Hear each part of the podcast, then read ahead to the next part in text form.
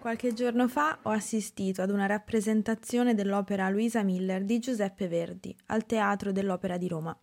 Lo spettacolo è durato all'incirca tre ore, con un intervallo di 15 minuti tra il primo e il secondo atto. È stata un'esperienza molto emozionante, sono stata contenta di tornare a vivere la cultura anche a teatro. È sempre importante ricordare che la cultura non è il superfluo, come ha ribadito il presidente Mattarella nel suo discorso di insediamento. Tornando a noi, quella a cui ho assistito era una rappresentazione pomeridiana, quindi non era necessario vestirsi in modo molto elegante o in abito lungo, ma comunque ho cercato di vestirmi in modo consono al luogo, perché a mio avviso è importante vestirsi in modo adatto al luogo in cui si va o ci si trova. E a proposito di abbigliamento consono, c'è una cosa che dovete sapere se mai andrete al teatro in Italia. C'è un colore che va evitato nell'abbigliamento, il colore viola. Sarebbe meglio non vestirsi di colore viola quando si va a teatro in Italia.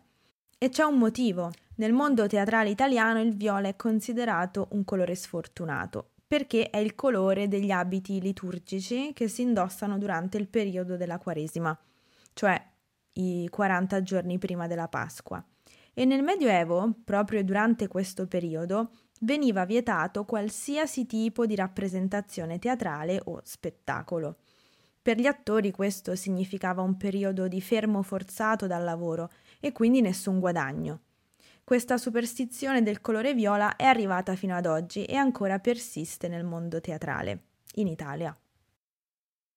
Alla fine dello spettacolo i miei amici ed io ci siamo fermati a chiacchierare fuori dal teatro.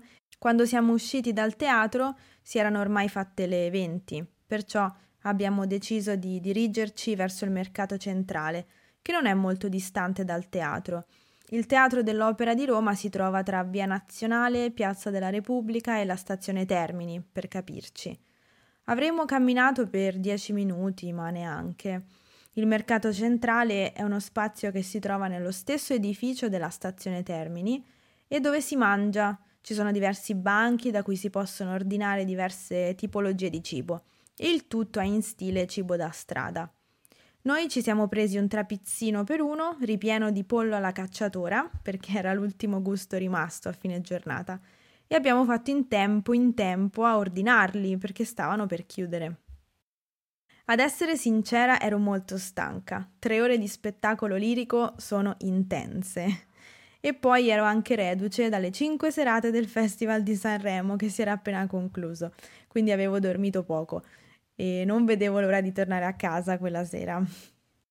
Dopo aver mangiato siamo andati al capolinea degli autobus proprio davanti alla stazione e abbiamo preso l'autobus per tornare a casa.